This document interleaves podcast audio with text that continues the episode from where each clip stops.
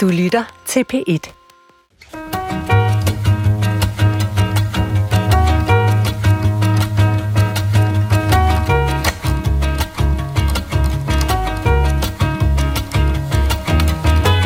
Det kan føles meget stille, når vi alle sammen er sammen. For så bruger vi kun tegnsprog, så vi alle kan tale med. Det er klogt at forklare tegnsprog for børn, men vi andre vil også gerne vide mere, for tegnsprog er et af de mindste og mest særlige sprog, vi har, og af medicinske grunde kan det vise sig truet. Hvordan man taler tegnsprog og hvordan det sprog udvikler sig, handler Klog på Sprog om i dag. For i dag er kendt af nogle som stor bededag, og vi glæder os over, at Struense har givet os dagen til at samle os om en Gud af eget valg, og måske også holde lidt fri og gå i haven, hvis det kan kombineres. Men for andre er dagen i dag markant ved at være dansk tegnsprogsdag. Og det øh, benytter vi her i programmet som anledning til at se på et af de mindste sprog i Danmark. Et sprog, som udtrykkes og gestikuleres af omkring 4.000 døve danskere og deres pårørende og andre interesserede. I alt skønnes det, at tegnsprog i Danmark tales af ca. 20.000 danskere. Og for at arbejde os ind i tegnsprogets mysterier har vi inviteret tre gæster, som tilsammen må vide omtrent alt om dansk og lidt om udenlandsk tegnsprog. Og min første er Frederik Olsen, som er suppleant i Danske Døves Landsforbunds hovedbestyrelse. Velkommen til dig, Frederik Olsen. Tak skal du have. Øh, det lød lidt mærkeligt, at Frederik Olsen talte med en kvindelig stemme, og det kan folk godt undre sig en smule over. Og det er jo, fordi Frederik svarer med en lille anelse forsinkelse, en meget lille forsinkelse, vil jeg sige ovenikøbet, øh, af sin tolk, Christine Jones. Øh, så tak for også at være her, Christine, vil jeg sige til dig. Øhm, og det er jo fordi, Frederik, at du er født med høreproblemer, så blev du erklæret døv som 10-årig, og derfor svarer du altså øh, dine spørgsmål her øh, gennem tolken. Jeg vil lige høre, hvordan det lyder, hvis du nu kigger på mig, Frederik, og, og går tæt på mikrofonen. Prøv at svare med din egen stemme, om man så må sige. Jeg går, jeg går fra her.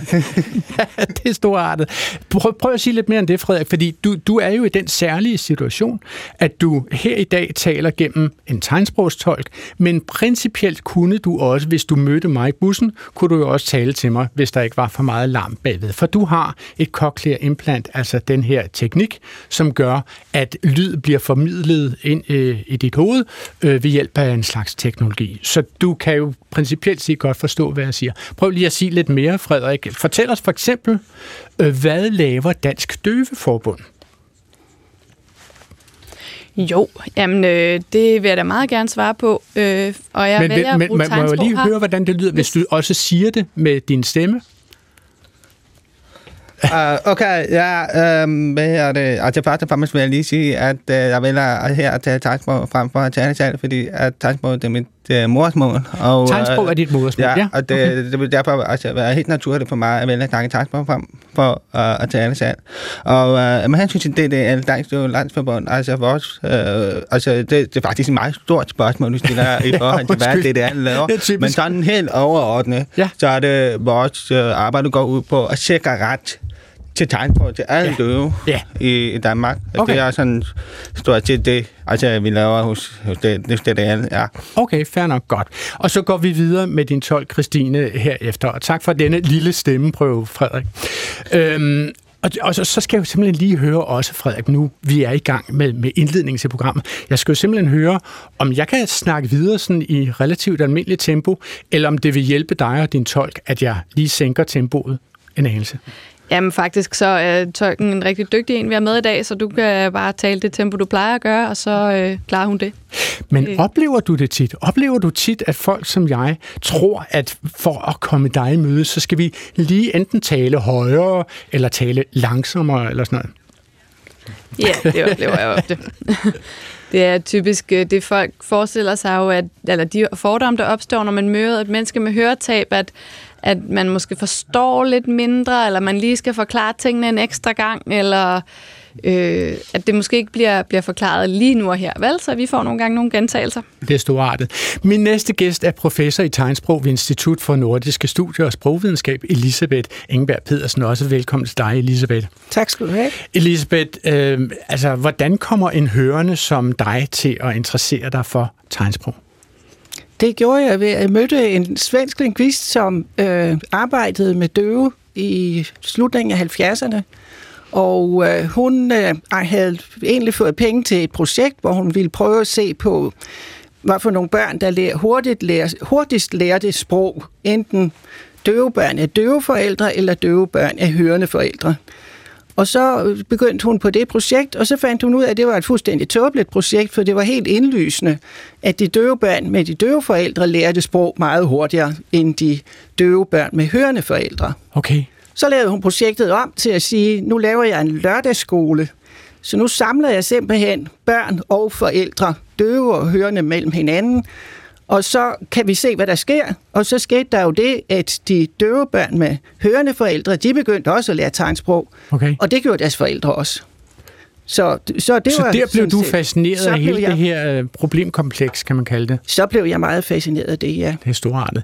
Min sidste gæst er privat sprogkonsulent og tidligere direktør for Dansk Sprognævn. Også velkommen til dig, Sabine Kirchmeier. Tak. Sabine, du var jo direktør for Dansk Sprognævn, da I fik en afdeling under Sprognævnet, som tog sig specifikt af dansk tegnsprog. Altså, hvad betød det for Sprognævnet at få en særlig afde- afdeling for det her danske mindretalssprog? Ja, det var jo lidt af en overraskelse og også en, en særlig situation, fordi der var jo ingen i sprognævnet, der på forhånd vidste noget om tegnsprog, eller kunne tegnsprog for den sags skyld. Mm-hmm. Øh, grunden til, at det blev lagt under sprognævnet, var fordi øh, man mente, at de, øh, den viden og de rutiner, man havde oparbejdet i sprognævnet, dem kunne man så hjælpe tegnsprogsrådet med at opbygge. Og, og derfor så satte vi sådan en, en hørende og en døv sammen til at varetage de opgaver. Det fungerede faktisk rigtig godt. Men alle medarbejderne, de måtte på tegnsprogskursus mm-hmm. og, og bare lære sådan de allermest grundlæggende begreber omkring tegnsprog, og det fik vi rigtig meget ud af, fordi man lærer meget om sprog, som Okay. Elisabeth også siger, når man, når man sætter sprogene i kontrast til hinanden. Okay. Mit navn er Adrian Hughes, og jeg er sådan set bare færdselsbetjenten på det sted på P1, hvor vi nærstuderer sproget i alle dets afskygninger. I dag sproget, som ikke siger, men gestikulerer sit navn. Velkommen til Klog på Tegnsprog.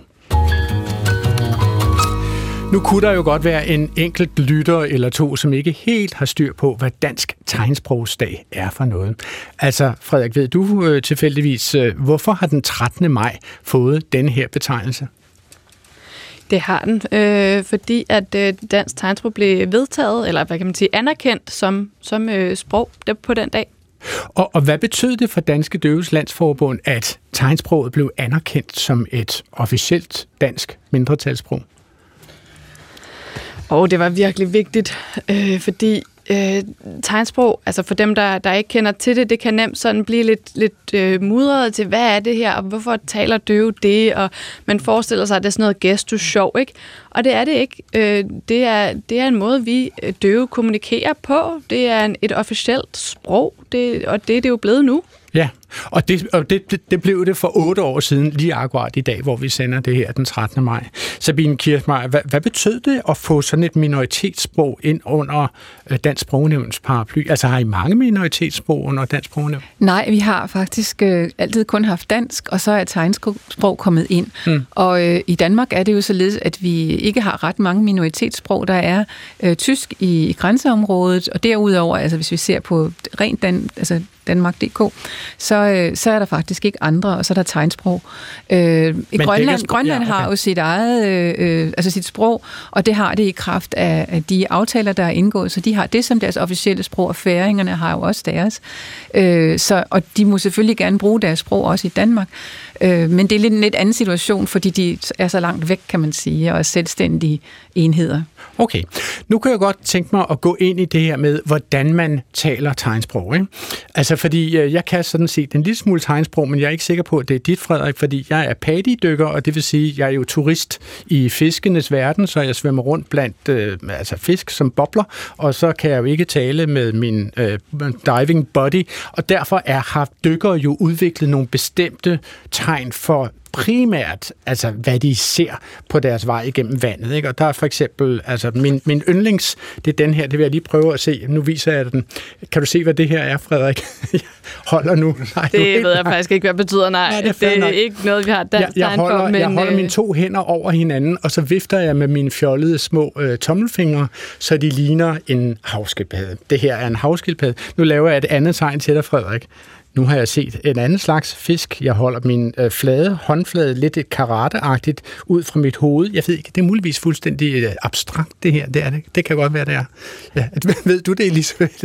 Nå, ja, altså jeg tænkte på, om det var en hej. Ja, det er en hej. Ja. Jeg, tror, jeg tror, at den der håndflade der, den signalerer hegns øh, rygfinde eller ja. sådan noget, den siger, ja. som man jo samtidig ser. Altså, det er formentlig det sidste, man ser, hvis man kommer svømmende og ser den op af vandet eller sådan noget den stil. Og nu prøver jeg lige en til. Undskyld, det, der skal ikke gå quiz i den, men jeg prøver lige en, et sidste dykkertegn, som jeg kan. Ikke? Nu holder jeg min, min, øh, min, ja, det er sådan set en hånd, jeg har, og jeg tager fingrene om omkring min næse og holder omkring min næse, så jeg med min hånd i grove træk laver en kugle omkring min næse.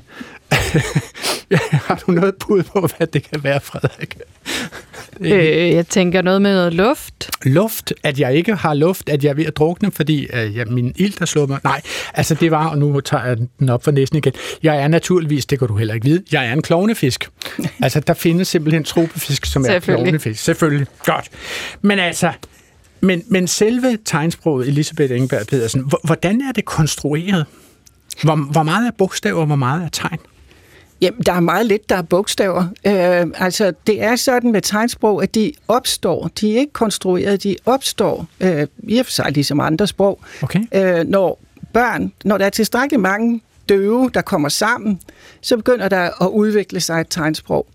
Øh, og det ser man rundt omkring. Man ser det i, i familier, der får et døvt barn, hvor det døve barn ikke kommer i kontakt med andre døve. Så ser man sådan set også, at de begynder at bruge nogle tegn Øh, og det bliver mere og mere sådan nogle standard inden for familien.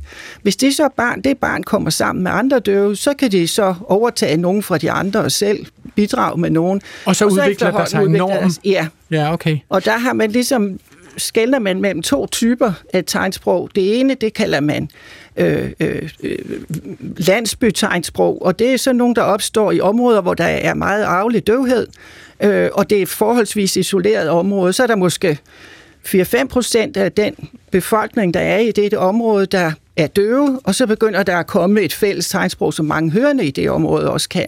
Og så det vil principielt set sige, i virkeligheden nogle af de mindste sprogsamfund i verden, altså en landsby med, med en overvægt ja. af døve? Ja, det kan være. Det er sådan lidt, men, men nu siger du meget lille. Altså, der er mange sprog i verden, der er også øh, vokalsprog eller lydsprog, som er tales af meget, meget få mennesker. Altså en, en forgænger i mit, øh, ikke lige frem i min stilling, men en samme type stilling på Københavns Universitet, undersøgte et sprog i junglen i Thailand. Der var 37 talere, og jeg tænker, at i dag er der måske det ved jeg ikke, 15 tilbage eller noget. Okay, så, så, så, så der findes sprog, der er mindre. Der findes små sprog, okay. ja. Der, der er jo den her klassiske vidighed, som man siger om fransk, at fransk er nemt nok. Altså, en hest hedder cheval, og sådan er det hele vejen igennem. Og jeg er ikke sikker på, at vi kan gøre det samme med, med tegnsprog. Men altså, nu prøver jeg bare alligevel. Altså, Frederik Olsen, øh, fortæl mig en gang, hvordan siger du abe? Det gør jeg sådan her med to hænder, der sådan To hænder op, op mod, brystet, øh, som er ret tæt på armhulerne og næsten kilder sig selv. Det er ikke nede ved dellerne, men det er op ved armhulen. Uhuhu. Okay, fair nok, det var abe. Hvad med øh, sådan et begreb som bil? Det er sådan to hænder på rattet. Det er to hænder på rattet, som kører slingerkurs, sådan lidt uh, radiobilerne-agtigt. Uh, cykel? Det okay, så, her ud. Okay, du maler simpelthen med dine hænder, øh, som om at du lavede en pizzadej, vil jeg sige med hænderne, men det er øh, pedalerne, det er fødderne omkring pedalerne. Øh, kæreste? Det ser sådan her ud. To tommelfingre, som møder hinanden, søde kærester. Hvordan ser en skilsmisse ud? Det ser sådan ud. to tommelfingre, som forlader hinanden med overjordisk hastighed. Fantastisk. Altså, øh, men hvornår er man med tegnsprog, Elisabeth, hvornår er man nødt til at stave sig igennem ord? Jamen det er man, for eksempel hvis man skal give en adresse, så øh, kan man jo stave den, øh, hvis man pludselig skal til, øh, jeg ved jeg, en eller anden vej, øh, Ja, hvor det ikke, altså nu tænk, kom jeg lige til at tænke på Gammel Kongevej og sådan noget, så, så der kan man jo bruge tegn for Gammel og Kongevej. Okay, Men, så nogle adresser faktisk, der kan man bruge del... Så, øh... så bruger man simpelthen hånden til at stave de enkelte bogstaver. Okay. Øh. Nu, sig, nu kigger jeg så på og siger, sorte dosering, som jeg bor på. Der er ja, jeg er bange for, at jeg ikke kan tegne for. Det kan være, at Frederik kan tegne for sorte dosering. Hvis jeg siger sorte dosering, hvordan vil du fortælle en anden døv det? Og enten så kunne jeg vælge at sige, som, altså dele det op i flere tegn, ikke? eller også stave det, eller også så kan jeg bare bruge det, der hedder mundhåndssystem. Okay, og hvordan vil du dele det op i flere tegn? Øh, for eksempel tegnet for sort, sort, og så tegnet for dam, eller okay. sø. Og så ja, på den måde stykke et eller andet sammen. Nu Ikke? kan man sige, at det der dosering er et oldgammelt dansk ord, så, og det bliver sådan set ikke brugt uden for lige præcis den adresse. Altså, der er tre adresser i Storkøbenhavn, som hedder dosering. Jeg er ikke sikker på, om det overhovedet findes andre steder i, i, i Danmark. Nu skal der nok komme en mailstorm på den her baggrund. Der er en i Åben Rå, eller sådan noget af den stil. Men altså, så er der det her med navne. Altså, vi har for eksempel en statsminister i Danmark, som måske er vores mest kendte politiker i øjeblikket, Mette Frederiksen. Øhm, har hun et tegn, Mette Frederiksen? Det ved jeg faktisk ikke, om jeg tør sige her. Nå, Øh, jeg har et tegn, der hedder Frederiksberg, sådan her. Ja. Øh, det, det er ikke byen Nå, det er som sådan, slang. men det hedder Slette. Altså, det ligner tegnet for Slette, ikke også? Nå, det er slette. Nå, okay, så I er simpelthen ude i noget slettemætte. det er simpelthen det, det handler om. Nå, okay. Så, så hun har fået et tegn, kan man sige. Øhm, men altså for eksempel, samme Mette Frederiksen har jo for nylig lavet en ministerrokade, hvor hun skubbede rundt med sin minister lidt som et Tetris-spil. Altså ud røg Nick Hækkerup, og ind røg Mathias Tesfaye, eller rettere sagt, han røg lidt op, og så hen med Kåre Dybvad, og så kom Christian Rabjerg massen ind i regeringen som indrigs- og boligminister. Øh, Hvordan forklarer man det med tegnsprog? Altså, jeg kan se, at Christine, øh, tegnsprogstolken er i fuld gang med det, men kunne du, Christine, kunne du sige det her i det samme tempo, som jeg sagde i disse navne? Øh, ja, det, det gik meget godt. Okay, altså stavede, hvad, hvad gjorde du? Stavede du alle disse her mennesker, eller hvad? Jeg brugte lidt en kombination af stave og nogle tegn øh, på. For eksempel dyb hvad, der brugte jeg tegnet for dyb, og så stavede jeg hvad og kombinerede på den måde. Så, fordi det gik lidt hurtigt, så Ja. ellers så ville jeg stave. Men, men ville det være sådan, Frederik, at, at når jeg kommer til at sådan gå igennem en ministerrokade, hvor der hele tiden dukker nye navne op, ville jeg så lige akkurat der skulle sænke tempoet en anelse, fordi navne skal staves principielt? Egentlig så på den ene side, så altså, jeg ved intet om ministerrokader, eller hvem vedkommende er. Så, så øh, ja. Men, men hvis jeg ved, hvem det var, og havde, altså, så jo, så ville jeg godt kunne få fat i det. Okay, ja. Altså, ja, alle har det jo som Peter Plus, øh, og det har jeg jo også, og derfor må jeg jo selvfølgelig spørge, findes der et håndtegn for den meget kendte tv- og radiovært Adrian Hughes? Frederik har aldrig set mig før i dag. Øh, pas. Øhm, men jeg kunne da forestille mig, at du ville få et, et tegn, som altså, passede til dit, måske din øh, mustache, øh, din flotte lille skovsnegl, du har på overlæben. Det kunne jo godt få, så du kunne jo hedde Adrian sådan, for eksempel. Adrian som en skovsnegl. Okay. Så det betyder noget om, hvordan man navngiver. Altså, når man, når man lærer folk at kende, så navngiver man. Og, altså, kan I nogle eksempler på folk, som bliver navngivet ud over slette med det? Altså folk, som er navngivet ved et karakteristika. Åh, oh, ja, det, det, det er svært. Enten så kan det jo hænge sammen med personlighedstræk, ikke? Som, altså, øh, hvis man er glad for at løbe, så kunne man få tegnavnet at løbe sådan her. Øh, nu hedder jeg Frederik sådan her, øh, fordi at, øh, altså det opstod i min unge dage efter en pinlig episode, så jeg fik øh, tegnet for, eller tegn, der ligner fræk, cirka. Nej, fræk. Altså det tegn, du bruger for dig, Frederik, det for mig ser ud som om, at du simpelthen lyner din mund til. Kan det, at, kan det passe? Var det det, jeg så, at du, sådan, du trak din hånd hen over din mund? Så, var det tegnet for Frederik? Nej, egentlig ikke. Som tolken lige sagde, så øh, hænger det sammen med tegnet for fræk. Nå, Frederik er og fræk. det var Okay. på grund af noget, der skete Som- en som gang, skal øh, forblive som kræver en, en længere forklaring. Så, så at, at du har et, øh, et tegnnavn. Har, har du også tegnnavne for, for alle dine venner? Ja, Det har helt jeg. sikkert. Okay, det er selvfølgelig sådan, det er. Okay, men altså, mit næste spørgsmål er jo selvfølgelig, kan man alt med tegnsprog? Altså, øh, øh, for eksempel vil jeg spørge dig, Frederik, drømmer du på tegnsprog? Og det er et svært spørgsmål. Øh, egentlig, når jeg drømmer, så, øh, så, så kommer jeg først til at tænke over, hvilket sprog det foregik på bagefter, når folk spørger mig. Øh, så det er meget afhængigt af, hvad det nu lige er, der er blevet drømt om, og hvad det handlede om. Det er svært at svare på. Okay, fordi det er ikke sådan, man tænker på sine drømme. Tænker du på, tænker du på tegnsprog? Altså. Det gør jeg. Det gør jeg. Ja. Øh, typisk, hvis jeg drømmer om mit døve netværk, for eksempel, så foregår drømmen jo på tegnsprog. Det er jo logisk nok, kan man sige. Det er jo klart. Altså, er der forsket i det her, Elisabeth? Altså, øh, altså hvor komplicerede tegn, hvor komplicerede sammenhænge kan man fremstille på tegnsprog? Jeg tænker, vil man kunne forklare Søren Kierkegaards enten eller, eller øh, Platons symposion, eller hvad det nu skulle være? Ja, det vil man helt afgjort. Øh, hulebilledet der, det fra Platon, det vil være ideelt at forklare på tegnsprog, fordi det er så visuelt. Okay. Altså, øh, man vil pleje at sige, at man kan oversætte alt til alle sprog, og, og det gælder også for tegnsprog. Men okay. det er bare ikke lige nemt at udtrykke alt på alle sprog. Der er nogle sprog, der er mere egnet til noget end til andet. Ja. Og tegnsprog er enormt godt til for eksempel at vise det visuelle, hvis man skal gøre... Fysiske handlinger, for eksempel? Ja, fysiske handlinger, eller fysiske relationer mellem, øh, altså forholdet mellem størrelser.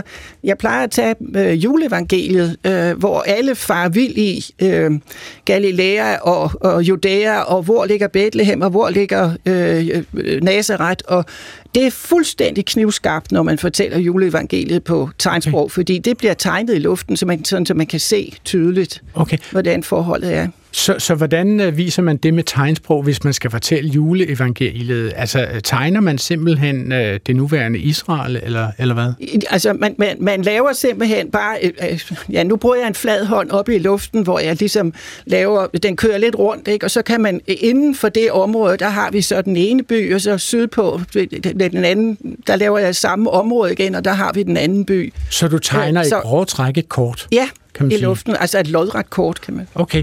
Altså Frederik, øh, nu går jeg ud fra, altså du lytter vel ikke til vanvittigt meget musik, vel? Jo, det gør jeg da indimellem. Det, jeg elsker musik. Okay. Øh, jeg elsker høj musik med god bas. Okay, fordi du lytter til bassen, eller du fornemmer bassens vibrationer, som, som runger igennem din krop? Ja, men faktisk så både og, fordi øh, tidligere, før jeg havde fået CI, der hørte jeg meget på bassen og rytmen, øh, hvor nu hvor jeg har fået CI, så går jeg mere over til at fokusere på stemmerne og, og ja, teksten i sangen, end jeg gjorde før. Øh, og måske har min, øh, min smag faktisk også ændret sig fra den okay. til nu. Jeg siger lige til lytterne, at det der CI, som du taler om, det er jo cochlear implant, altså den her særlige, kan man sige, maskine eller et stykke elektronik, som kan oversætte den lyd, vi andre hører. Men, men øh, jeg, jeg spekulerer på, altså for eksempel sådan et begreb som humor. Altså, nu har vi for nylig her i Klog på Sprog talt om humor, og, og øh, vi talte om humorens sprog, og så fulgte der sådan en længere Facebook-tråd med mere eller mindre onkelagtige vidigheder, som jeg ikke holder mig for øh, god til at, at, at genfortælle her i det her program. Det handlede primært om ord, sammenfald og stavelsesspidsfindigheder i stil med, øh, kan I svømme op af Nilen? Kan I ro? Altså, Kajo, get it? Get it? Eller kan Veste flyde? kajakker, øh, kan kaffe lige heste, kakao, likør, og sådan fortsat til spalte op og spalte ned. Altså, Frederik Olsen, hvordan fortæller man vidtigheder på tegnsprog? Øh, og jeg kan ikke sådan rigtig forstå sådan nogle sprogagtige vidigheder. Det er ikke lige sådan mig med at kan i ro og noget. Øh, det der, og det der med, kan man ringe fra Tisted til ringsted og sådan noget. Og, øh, ja, men man kan ikke tisse fra øh, ringsted. Ja, sådan noget, det, det går helt ind overhovedet på mig. Men øh, tegnsprog har øh, sin, sin egne øh, vidigheder øh, og sin egen sådan øh, humor. Øh, altså, man, vi laver massen med vores mimik og, og den slags humor og fortæller detaljer på den måde. Men øh, sådan overordnet, de her danske vidigheder, øh, ja, dem, dem har vi vores egen udgave af på tegnsprog typisk. Øh, Elisabeth Engberg Pedersen, er der, er der andre måder, man kan lave vidigheder på tegnsprog? Altså er der, er der sådan tegn, som er så tilpas tæt på hinanden, at der kan være tvetydigheder, om man gør hånden flad på den ene måde, eller flad på den anden måde, eller sådan noget? Jamen, du har faktisk set, det var måske ikke så klart, men du har jo egentlig set eksempler på det, for det her med, med øh, øh, den frakke Frederik, det var jo faktisk F-hånden, altså den hånd, man bruger i håndalfabetet for F, hvor, som blev ført hen over munden. Så øh, der var jo en kombination af noget, der er hentet fra ordet, øh, og så en, en, en, øh, et tegn, som i virkeligheden bruger en helt anden håndstilling normalt. Så, så der, der kommer der en tvetydighed, som man vil opfange? Ja, og det gjorde der også i Mette Frederiksen-tegnet, fordi det var ikke bare slette, det var slette kombineret med noget, der betyder Frederiksberg. Og det passer jo til, at hun hedder Frederiksen, så der er sådan nogle spil okay. der på den måde. Øhm, hvad, men, hvad var det i håndtegnet, som betød Frederiksberg? Det her tegn betyder Frederiksberg.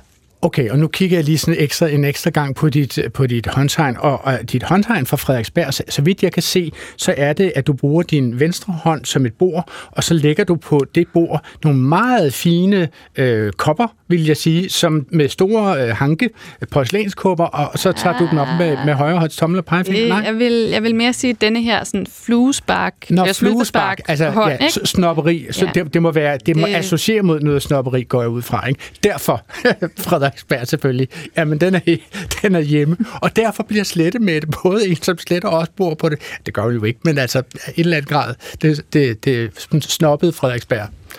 Ja, det... ja, og faktisk så er der en ret dyb forklaring bag det tegn. Ikke? Der er mange detaljer i. Okay, det er, det er storartet. Altså, øh, er, er, er, er det normalt, Sabine Kirchmeier, at, at en, som ikke taler et sprog, kan være i tvivl om, hvor nuanceret sådan et sprog kan være for dem, som taler det? Ja, helt klart. Altså, det kan være virkelig svært, når man ikke er godt inde i sproget, at forstå for eksempel de her nuancer, som, som kommer til udtryk i vidigheder. Jeg havde selv svært ved det, da jeg kom til Danmark. I en alder af ni år, der gik virkelig meget hen over hovedet på mig, og der var mange ting. Fordi du kom fra Tyskland? Fordi jeg kom fra Tyskland. Ja. Ikke? Altså, jeg er også vokset op med to sprog. Jeg ved heller ikke, hvornår jeg drømmer hvad.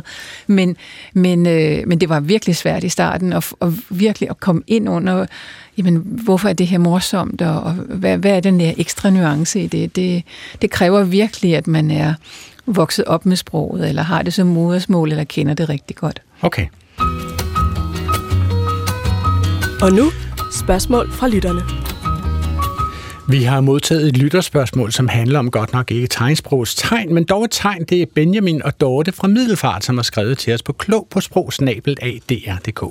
Vi er en familie på fem med børn i alderen 10 til 21 år og forældre, der var unge engang i 80'erne og 90'erne. Og Benjamin og Dorte beskriver herefter et dobbeltkryds, som består af to svagt skråtstillede, næsten lodrette streger, som læner sig en smule mod højre med to vandrette streger igennem. Og jeg ved jo nu, at jeg har tabt siger og skriver alle lyttere, der har forsøgt at beskrive det tegn. Så nu siger jeg bare, hvad Benjamin og Dorte skriver. Da vi var unge, kaldte vi dette tegn havelåge for havelåge. Øh, som vi nok alle ved, bliver tegnet nu til dags, er de fleste kaldt hashtag, og er som så mange andre ord influeret af det engelske sprog. Vi forældre har dog meget sjov ud af fortsat at bruge termen havelåge, hvilket irriterer vores børn tilpas meget. Er betegnelsen havelåge helt glidet ud af det danske sprog, eller er der måske andre, som gør som os og holder fast i den gode, gamle betegnelse? Måske for sjov som os, eller for alvor. Hvad vil du sige til det, Sabine Kirchmar? Ja, altså jeg kan godt huske huske haveloven fra dengang, jeg lærte at programmere i 80'erne. Øh, der kom det frem, ikke? og øh, det blev simpelthen brugt som øh, i programmeringsmiljøerne til ligesom at hvad skal man sige, fjerne kommentarer eller markere kommentarerne i, programmet. Øh, og det blev brugt i spøj i programmørmiljøerne selvfølgelig. Men altså, det har jo tre betydninger. Det er både den der havelov, der fører ind til haven. Det kan også være en gammel cykel, Ole, øh, ordet havelov. Ikke? Og så det her hash-tegn. Øh, for det hedder faktisk kun hash i den der betydning havelåge, og så er hashtag kommet efterfølgende med de sociale medier.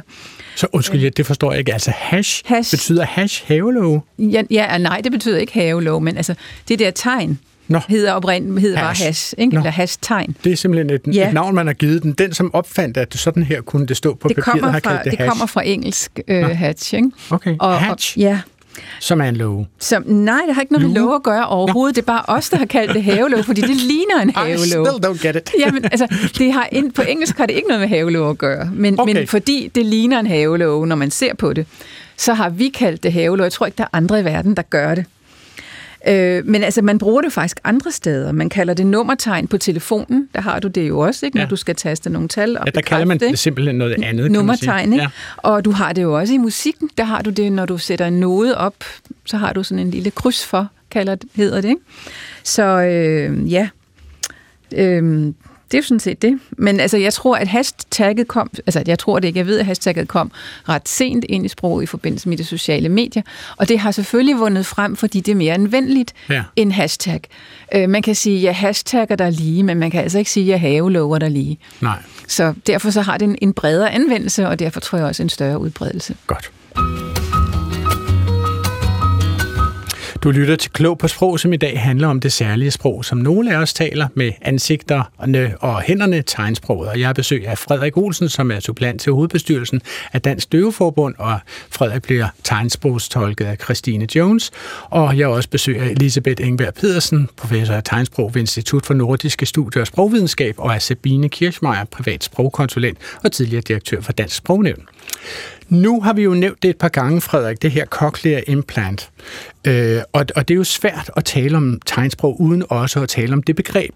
Og den medicinske landvinding, som nogle vil kalde det, som hedder cochlear implant. Det er jo simpelthen noget, der er blevet opfundet en gang i 1960'erne, og, og er et lille stykke elektronik, kan man sige, som bliver indopereret i hjernen for at kunne høre de lyde, som hørende normalt ville høre ude fra verden, og oversætte det til elektroniske signaler, som bliver sendt videre ind i hjernen. Og det har man faktisk i, i 2004 Øh, fra 2004 og frem har vi haft det her i Danmark. Øh, Frederik Olsen, hvornår fik du det? Ja, jeg fik mit for 10 år siden cirka. Ja, det må være 10 år siden. Og hvor gammel var du, da du fik det? Ah, jamen, jeg kan jo ikke 25. vurdere din 25. Okay. Øh, øh, og, og, og hvad var de medicinske indikationer for at få det? Altså, hvorfor? Fordi du sagde jo selv tidligere i udsendelsen, at dit modersmål var tegnsprog. Øh, hvorfor? Var, var det noget, du selv tog stilling til? Ville du have cochlear implant eller ej? Mm, ja, egentlig så øh, følte jeg mig faktisk en lille bit smule presset til at få CI. Øh, fordi jeg, jeg kunne se de muligheder, der var i forhold til arbejde og uddannelse og networking og den slags. Det, det krævede, at man kunne bruge talesprog til folk, der talte dansk. Så jeg følte egentlig, at jeg var lidt nødt til at få det og øve mig i at tale dansk for at integrere mig i samfundet, kan man sige. Så det vil sige, at du, du havde et udgangspunkt med et sprog, som var så meget et minoritetssprog, at det ville begrænse dine muligheder. Det er faktisk det, du siger. Øh, altså, ja, min høretab begrænser mine muligheder, kan man sige, ikke? Ja, ja. Men, men dit sprog gjorde vel også, altså du tog vel cochlear implant øh, for at udvide dit øh, felt til, øh, hvad du kunne stille op. Ja, min adgang i hvert fald, ikke? Udvide min adgang til, til samfundet. Ja. Så hvor, hvor, hvor tryg er du ved at tale dansk? Vi hørte dig jo en lille smule i starten af udsendelsen. Hvor tryg er du ved, at, at, at, at for, øh, hvis du havde mødt mig uden din Øh? Efterhånden, øh, efterhånden, så føler jeg mig meget tryg ved at, ved at tale med, med andre. Øh, men selvfølgelig så er jeg stadig en lille smule forsigtig, eller hvad kan man sige, ikke? hvis jeg mødes med folk ude i marken, eller hvad man kan kalde det. Ja. Øh, der er jo nogle forstyrrende elementer som støj, baggrundsstøj, øh, eller måske folk, der taler et andet sprog end dansk pludseligt, eller andre ting, som kan gøre, at man sådan bliver i tvivl om, man nu rigtig forstår, hvad der bliver sagt. Okay, det er jo meget subjektivt det her, men kan du prøve at forklare mig, hvad du hører, når du lytter med dit cochlear implant? Det, som I kalder CI, fordi I er trætte af at sige cochlear implant hver gang. Ja, øh, det er også svært at svare på, fordi jeg har jo kun kunne høre gennem CI. Ja, okay. Øhm, Nå, nu skal du høre, Frederik. Det er jo rent faktisk sådan, at der findes et laboratorium på i Arizona State University, som har et cochlear implant labo- laboratorium. Og de har så øh, ramt guldet, kan man sige, fordi de fik på et tidspunkt en borger, som var døv på det ene øre, men hørende på det andet øre. Og på det ene øre fik den her borger så implanteret cochlear implant, øh, og det betød, at man kunne tale med den borger om, hvad, hvad er det egentlig, du hører i dit øre? Og, øhm, og så først her bliver der øh, sagt nogle ord på engelsk, og så forsøger de at forvanske den lyd, indtil borgeren synes, det er nogenlunde det her, jeg hører, når jeg øh, lytter gennem mit cochlear implant. Nu spiller jeg det så i radioen. The sun is finally shining. The sun is finally That's shining. it. The sun is finally shining. The sun is Yeah. finally Cool. shining. Cool, ja. Yeah. Altså, Elisabeth Engberg Pedersen, er det, er det sådan almindeligt accepteret blandt forskere i tegnsprog, at det er nogenlunde her omkring sådan, at det lyder, når man hører verden gennem et cochlear implant? Det har jeg ingen anelse om, fordi jeg ser på tegnsprog, jeg ser faktisk... Fuldstændig udelukkende. ja. ja, så det ved jeg simpelthen ikke, men, men det, altså, det lyder jo sådan som... Det må du næsten vide, når man hører andre tale under vand eller noget, ikke? Altså sådan, øh, man hører, men, det kan så oplyse dig som dykker, paddy-dykker kan jeg fortælle dig, man hører ikke andre tale under vand, øh, hverken... Nej. Hvad siger du, Frederik? Øh, jamen, jeg vil da sige, at før jeg øh, fik CI, der brugte jeg almindelig høreapparat. Øh, og med høreapparatet hørte jeg virkelig dårligt. Hmm. Øhm, så selvom at, at der kom nye høreapparater hele tiden, og de blev bedre og bedre, så var der stadig sådan et eller andet max på, hvor meget jeg kunne høre med et høreapparat. Ikke? Og efter jeg har fået CI, så er jeg blevet rigtig overrasket over, hvor mange forskellige lydnuancer jeg kan høre, og hvor meget der er af lyd og høre. Så det, det er jeg faktisk blevet øh, positivt overrasket over ved min TI, må jeg sige. Men, må jeg spørge, Men det er svært at svare på, præcis. Men må jeg spørge, at du har jo børn. Hvis, hvis, dine, hvis dine børn, øh, jeg kan forstå, at du har to, ikke? Hvis dine børn havde været døve, havde du så anbefalet dem, eller havde du så øh, søgt, at de skulle have cochlear implants? Øh, ja, det må jeg nok sige. Øh, ja, sådan i og med, at 99 procent af, af Danmarks befolkning taler dansk, øh, og, og tegnsprog er et lille sprog, så, så ja, det havde jeg nok. Sabine Kiersmej, må jeg spørge dig, altså, hvad, hvad kommer det til at betyde for, for tegnsproget som, som et selvstændigt sprog, at det lader til, at flere og flere døve og hørehæmmede øh, vælger at få en, et cochlear implant, altså den her teknologiske mulighed? Det, det gør jo det, som man også ser med andre sprog, at man øh, begynder at orientere sig mere og mere mod dansk, for eksempel, for at få de muligheder, som, som Frederik også er inde på, øh, som dansk giver. Og derved så forlader man mere eller mindre øh, det sprog, man kommer fra, nemlig tegnsproget. Og det betyder så, at, at tegnsproget vil få mindre og mindre betydning, og til sidst øh, formentlig forsvinde. Øh, det ser man i hvert fald med andre sprog, hvor man for eksempel øh, vælger engelsk som sprog og, og dropper sit, sit oprindelige sprog, også i, i, i almindelige talte sprog, hmm. øh, ser man det gang på gang, at det sker. Man går derhen, hvor mulighederne er, og så hvis ikke der bliver støttet op om øh, det tegnsproget for eksempel, eller de, de få sprog, der er ved at forsvinde, så, så, så sker der sådan en naturlig udvikling. Elisabeth? Ja, altså det tror jeg sådan set er fuldstændig rigtigt, men jeg synes, der er lige to ting. Den ene ting, det er, at jeg kunne godt tænke mig at spørge Frederik, om han kunne sige, hvad det har betydet, eller hvad han tror, det har betydet, at han jo faktisk kunne høre noget, til han blev, var 10. Altså du blev først rigtig døv, da du blev 10, så vidt jeg forstod. Ja, så du har, omkring. Nå, men mm. havde du noget dansk? Kunne du høre noget dansk, inden du blev 10? Ja, det kunne jeg. Øh, jeg har talt med mine forældre, mine bedste forældre, og sådan, det kunne jeg godt, ja. Ja, altså det, det tror jeg ikke er helt uvæsentligt, når vi nu taler om det her, fordi det er ikke alle, der har så stor glæde af CI, som Frederik tydeligvis har. Øh, og, og så er der jo altså faktisk også mennesker, som slet ikke kan få CI. Altså for det forudsætter for eksempel, at du har en hørenerve. Ja. Og hvis man er født uden hørenerven, så hjælper CI i overhovedet ikke. Øh, så, men det, det er en medicinsk indikation, du sådan set ja, ja, øh, kommer med men det der. betyder ja. jo, at der bliver ved med at være nogen, som, som faktisk ikke kan have glæde af CI. Hmm. Men det betyder men, vel også, Elisabeth, at, at du ikke som sådan føler, at du står på en brændende platform. Du mener, uanset hvad, uanset om der er find, findes ja. cochlear implant eller ej, vil der stadigvæk være et meget stærkt behov for tegnsprog? Øh, jeg tror, der vil være behov for en eller anden form for tegnkommunikation i mange år. Altså i al den fremtid, som jeg kan se, nu er jeg i en moden alder. Men, men, men det tror jeg, vi skal regne med, øh, selvom det bliver, som Sabine siger, færre og færre mennesker. Frederik?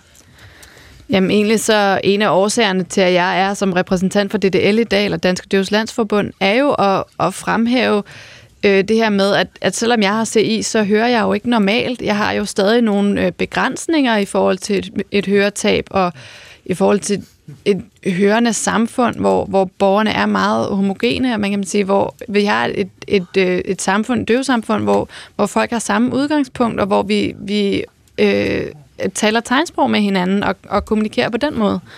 Øh, og derfor er det også vigtigt for mig, at, at folk ved, at der er den gruppe, vi er den gruppe af, af, af døve her i Danmark, som oplever mangel på tilgang og oplever nogle usikkerheder, øh, som, og, hvor man kan, kan komme og kommunikere med hinanden og, og opleve, at de usikkerheder og de øh, mangel på, på tilgang forsvinder, når man er i det miljø.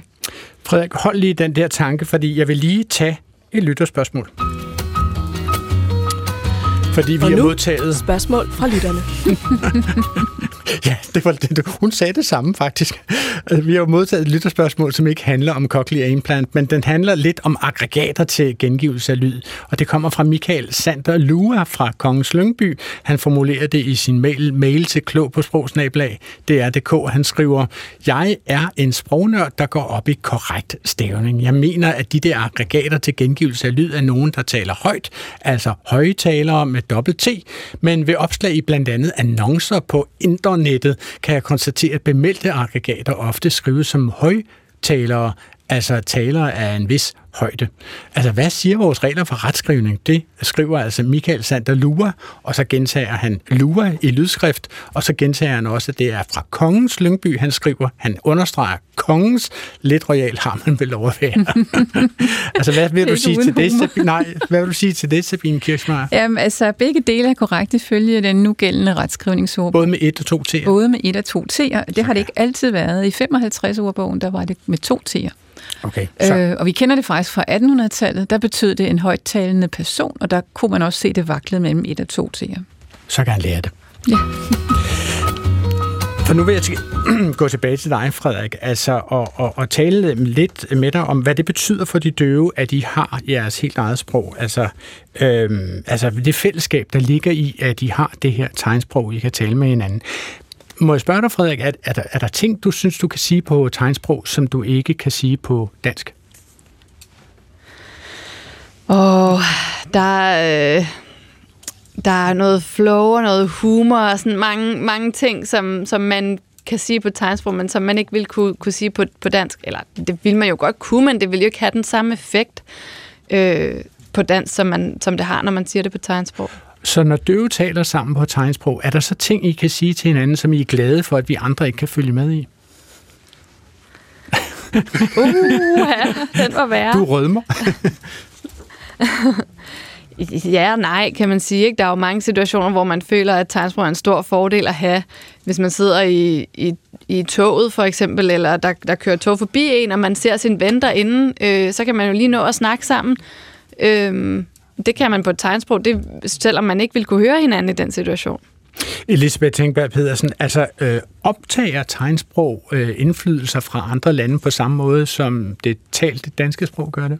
Det gør det i høj grad. Altså dansk tegnsprog øh, låner mange ting fra dansk, men øh, det låner også ting altså, tegn fra andre tegnsprog. Øh, så, så, så der er lige så meget lån og, og udveksling, som vi- vi kender fra dansk. Okay. Jeg vil lige spille et øh, lille klip øh, fra øh, en særlig serie, som hedder Mig og min familie. Det er en kortfilmserie fra 2012 af instruktør Anja Havberg, som kan ses på filmstriben.dk, og den portrætterer skæve familier. Og en af familierne besøger den syvårige Martha, hvis forældre, bedsteforældre, tvillinger og storebror alle sammen er døve. Martha er altså the odd one out, kan man sige, øh, og som den eneste hørende er hun. Og, og selvom det kan føles ensomt, så har hun det altså også sjovt. For eksempel øh, kan hun helt uden konsekvenser banen foran sin far, og hun kan larme, selvom hendes tvillingesøster er gået i seng. Udover at Martha har sin livsglæde, så har hun som syvårig lavet nogle ret vilde observationer om sanserne. Døve er faktisk lidt specielt, fordi de mærker meget. Fordi i stedet for at de ikke hører, så mærker de ligesom sådan. Se, hun mærker med det samme. Det er det, der er godt ved døv. Jeg siger til min søster med tegnsprog, at jeg spiller lidt, mens hun reparerer. Min søster kan ikke høre trummen, men jeg ved, hun kan mærke den. Døve mærker alting meget mere, end os, der kan høre. Det er sejt. Jeg kan godt blive lidt misundelig, fordi så kan de jo mærke, om der kommer en tyv. Så vågner jeg ikke, men hun føler det jo. Og det vil jeg også. Elisabeth Engberg Pedersen, er, er det rigtigt, er det en almindelig øh, antagelse, at når en sans øh, svækkes, så styrkes nogle andre? Altså, det, det, det tør jeg ikke sige, men jeg vil sige, at det der, at døve er meget opmærksomme, det, det er klart, altså vi, vi lægger ikke så meget mærke til, når vi hører et højt brag, at vi også mærker det i mellemgulvet. Hmm. Men hvis man er døv og ikke hører det høje brag, så mærker man det i mellemgulvet. Og en af de måder, man, man får opmærksomhed, øh, når man skal, for eksempel, hvis der er en stor forsamling af døve, og man skal øh, øh, sige, nu starter foredragsholderen, ja, så kan man jo enten forsøge at lave en eller anden form for lyd, som, som er så stærk, at den kan mærkes, eller også så tænder og slukker man for lyset, så betyder det, at nu skal I koncentrere jer om foredragsholderen. Så, øh, men, men jeg tør ikke sige, om det er sådan, at andre Altså, jeg tror, opmærksomheden på de andre sanser øh, skærpes. Okay. Men... Frederik Olsen, jeg lagde mærke til lige før vi gik ind i studiet her, vi har jo altså en dør til teknikrummet herude, som viner, øh, så det er en sav igennem plumperne, vil jeg sige. Ikke? Den, den har en helt afsindig høj øh, vinen. Øh, hørte du det? Reagerede du på det, mens vi stod i forrummet? Jeg lagde overhovedet ikke mærke til noget som helst. Nå, okay, fordi du lignede bare en, som får sammen på grund af det. Du har nok, så har du fået faret sammen af en anden årsag. Jeg skal ikke kunne sige, hvad det så var.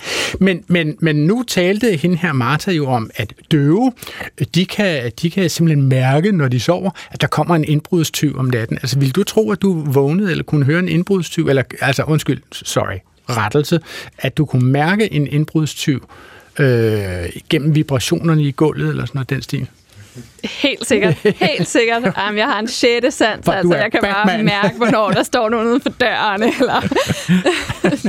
Ej, men det er faktisk sjovt, fordi øhm, på et tidspunkt så har der været en brud hjemme hos mine forældre, okay. da jeg var ung, og jeg, jeg kunne mærke et eller andet.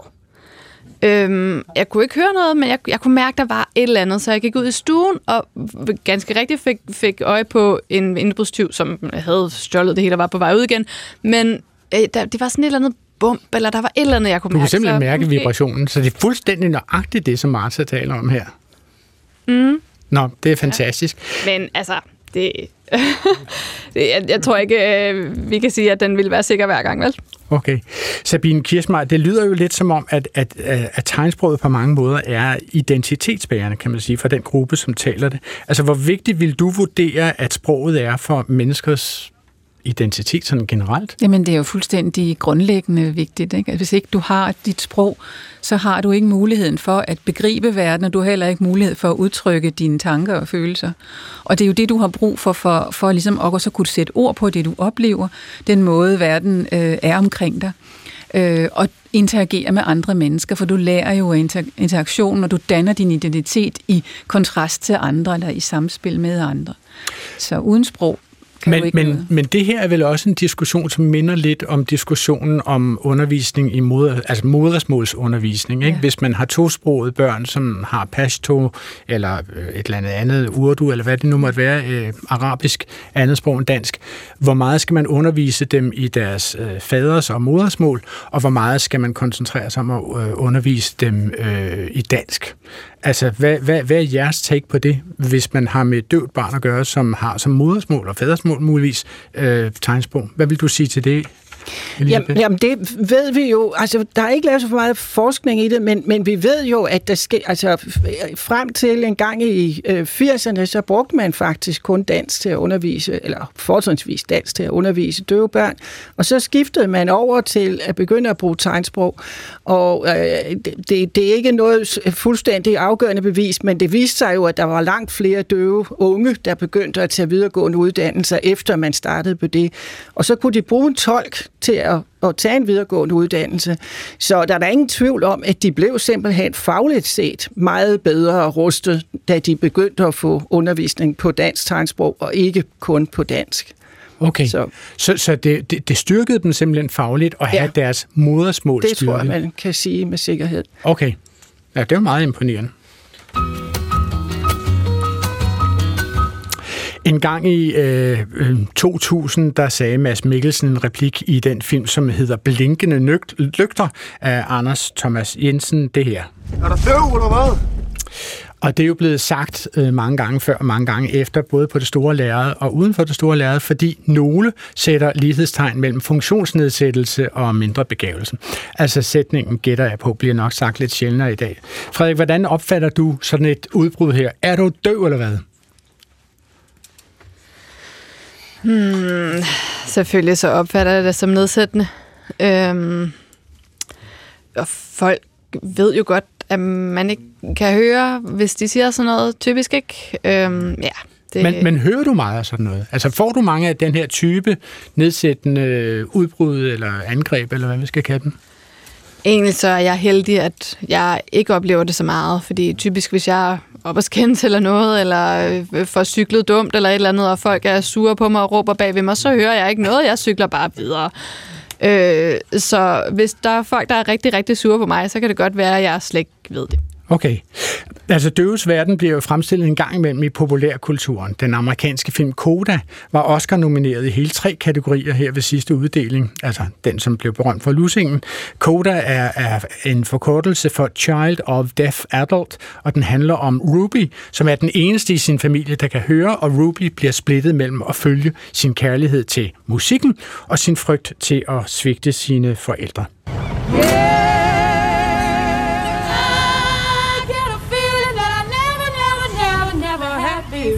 You're the girl with the deaf family? Yeah. yeah. I just want to tell you right now. And you sing. Interesting. I've been coaching for Berkeley College of Music. I can help you get a scholarship. Og så den her fortsætter traileren. Øh, den er jo anderledes end andre trailere, fordi i alle disse stille sekvenser i traileren ser man så familien Rubys familie, som er fiskere, som sidder og tegnsprogstolker, om, eller taler tegnsprog omkring middagsbordet, og er frustreret over, at de kan en masse med tegnsprog, som hendes musik ikke kommer til at lukke dem ind i. Altså Frederik, øh, jeg ved jo faktisk slet ikke, har du set Koda? Øh, ja og nej, faktisk, fordi øh, jeg var sådan lidt... Øh, jeg kunne ikke rigtig følge med. Men øh, jeg har set den franske udgave, der hedder Famille Bélier, tror jeg, den hedder. Nå, er det i virkeligheden øhm, en, en version af en fransk film? Det var jeg ikke klar over. Det er det, ja. Ah, okay, fair nok. Så du kender historien fra den franske udgave. Men, ja, men, det... men Frederik, hvad betyder det men, for dig? Ja, okay, du vil lige svare. ja, undskyld. Øh, altså, den franske film, den, der er ret stor forskel på, på den og den amerikanske. Øh, I og med, i den franske film, der er den døve familie spillet af hørende øh, Nå, skuespillere. Okay. Hvor i den amerikanske udgave, der har de fået fat i døve skuespillere til de roller. Øh, og det er vigtigt at sige, at, at øh, den amerikanske øh, udgave her, det er både for altså, øh, de døve skuespillere er spillet af, eller de døve roller er spillet af døve skuespillere, og, og hende, der spiller det hørende barn, er også selv barn af døve. Så der er en, en rigtig god repræsentation her. Det er jo voldsomt. Vi står simpelthen i en ny situation i verdenshistorien, at den amerikanske film er bedre end det europæiske forlæg. Det har jeg i grove træk ikke hørt før. Altså, Frederik Olsen, hvad, hvad betyder det, og at du, at du ser øh, døve mennesker spille døve mennesker? Ja, det er jo, og igen, så, så er det jo forskellen mellem den franske og den amerikanske, ikke? Øh, den, den amerikanske film er så øh, sådan meget, sådan er døve. Nå. Det ikke? Øh, der er sådan så mange, lidt firkantet øh, af den? Nej, ikke, ikke firkantet, men altså, den, den viser virkelig, at, at der er nogle nuancer, som er virkelig sjove og pinlige ved, ved det, og altså, den er virkelig sjov, eller den, og, sådan, smart, og, og sådan er den amerikanske film, og den franske film er måske sådan lidt mere kopiagtig. Den er bare, den er sådan lidt plat i det. Øhm, ja. Okay, men, men hvad synes du generelt om repræsentationen af døve i populærkulturen? Altså ser du, ser du nok folk, du kan identificere dig med? Hmm, Jamen efterhånden, så kan jeg jo se, at der i hvert fald i USA kommer mere og mere accept, accept af at bruge øh, døve skuespillere i film, og det synes jeg, der er fantastisk, øh, fordi det er nemt at identificere sig med deres måde at, at udtrykke sig på, og jeg er sikker på, at, at de her film, der bliver lavet, også øh, altså, øh, øh, giver en, en, et godt billede af, hvad de vil gøre i forskellige situationer, og hvad de ikke vil gøre. Okay. Vi nærmer os så småt indflyvningen til landingsbanen til afslutningen af denne overfart. Øh, og øh, jeg kunne godt tænke mig at spørge dig, Elisabeth Engberg Pedersen. Øh, det er jo tegn, dansk tegnsprogsdag i dag, og lad os ønske alle tillykke med det. Øh, hvad mener du, man burde gøre fremover for at støtte op omkring dansk tegnsprog? Jamen, altså, man, man burde jo i hvert fald sørge for, at der, altså, du har så venligt udnævnt mig til professor i tegnsprog, men det er jeg nu altså slet ikke. Jeg er professor i anvendt sprogvidenskab eller lingvistik, og det betyder, at der, altså, når jeg går af, så, så er der meget lidt forskning i, i Danmark, og, og, og vi har en ordbog, som også helst skulle gerne videreføres, en tegnordbog, som man kan gå ind og finde på tegnsprog.dk, og, øh, og, og der, der synes jeg, at der burde man støtte de der, altså sørge for, at der bliver ved med at blive øh, lavet ordbog og bliver ved med at blive forsket i dansk tegnsprog. Og hvad mener du om det her, Sabine Kirchmeier? Jamen, altså, nogle af de initiativer, der for eksempel er i gang også på EU-plan, det er jo at udvikle automatiske oversættelsessystemer, der kan tolke fra tegnsprog til, til engelsk eller dansk, og, og den anden vej rundt med sådan en avatar, der, der gentager, øh, de, eller der udformer de forskellige tegn. Øh, og det, det bliver der arbejdet en hel del med, og, og det kan måske være noget af det, der også virkelig kan være med til at, at samle miljøerne, altså tegnsprogsmiljøerne, fordi de bliver mere og mere spredte, som vi også talte om, og så også koble dem på de talendes øh, Okay, det blev simpelthen sidste ord i Klog på øh, tegnsprog her i dag. Vi er nærmest øh, ved at være ved vejs ende. Det er bare tilbage at sige glædelig dansk tegnsprogsdag til alle døve og andre tegnsprogstalere i Danmark. Vi havde besøg af Frederik Olsen, suppleant til hovedbestyrelsen for Dansk Døveforbund, og øh, Frederik blev tegnsprogstolket af Christine Jones. Også tak til dig, Christine. Så havde vi også besøg af Elisabeth Engberg Pedersen, øh, som er øh, professor ved Institut for Nordiske Studier og Sprogvidenskab, og Sabine Kirchmeier, Meier, som er privat sprogkonsulent og tidligere direktør for Dansk Sprognævn. Udsendelsen er tilrettelagt især af Clara Witt og produceret af Svala Sigfuser og beværtet af mig, Adrian Hughes. Den her udsendelse kan nås til lands, til vands og i luften på smartphone når som helst øh, i en telefon nær jer. På genhør næste fredag op til middagsradioavisen. Gå på opdagelse i alle DR's podcast og radioprogrammer. I appen DR Lyd.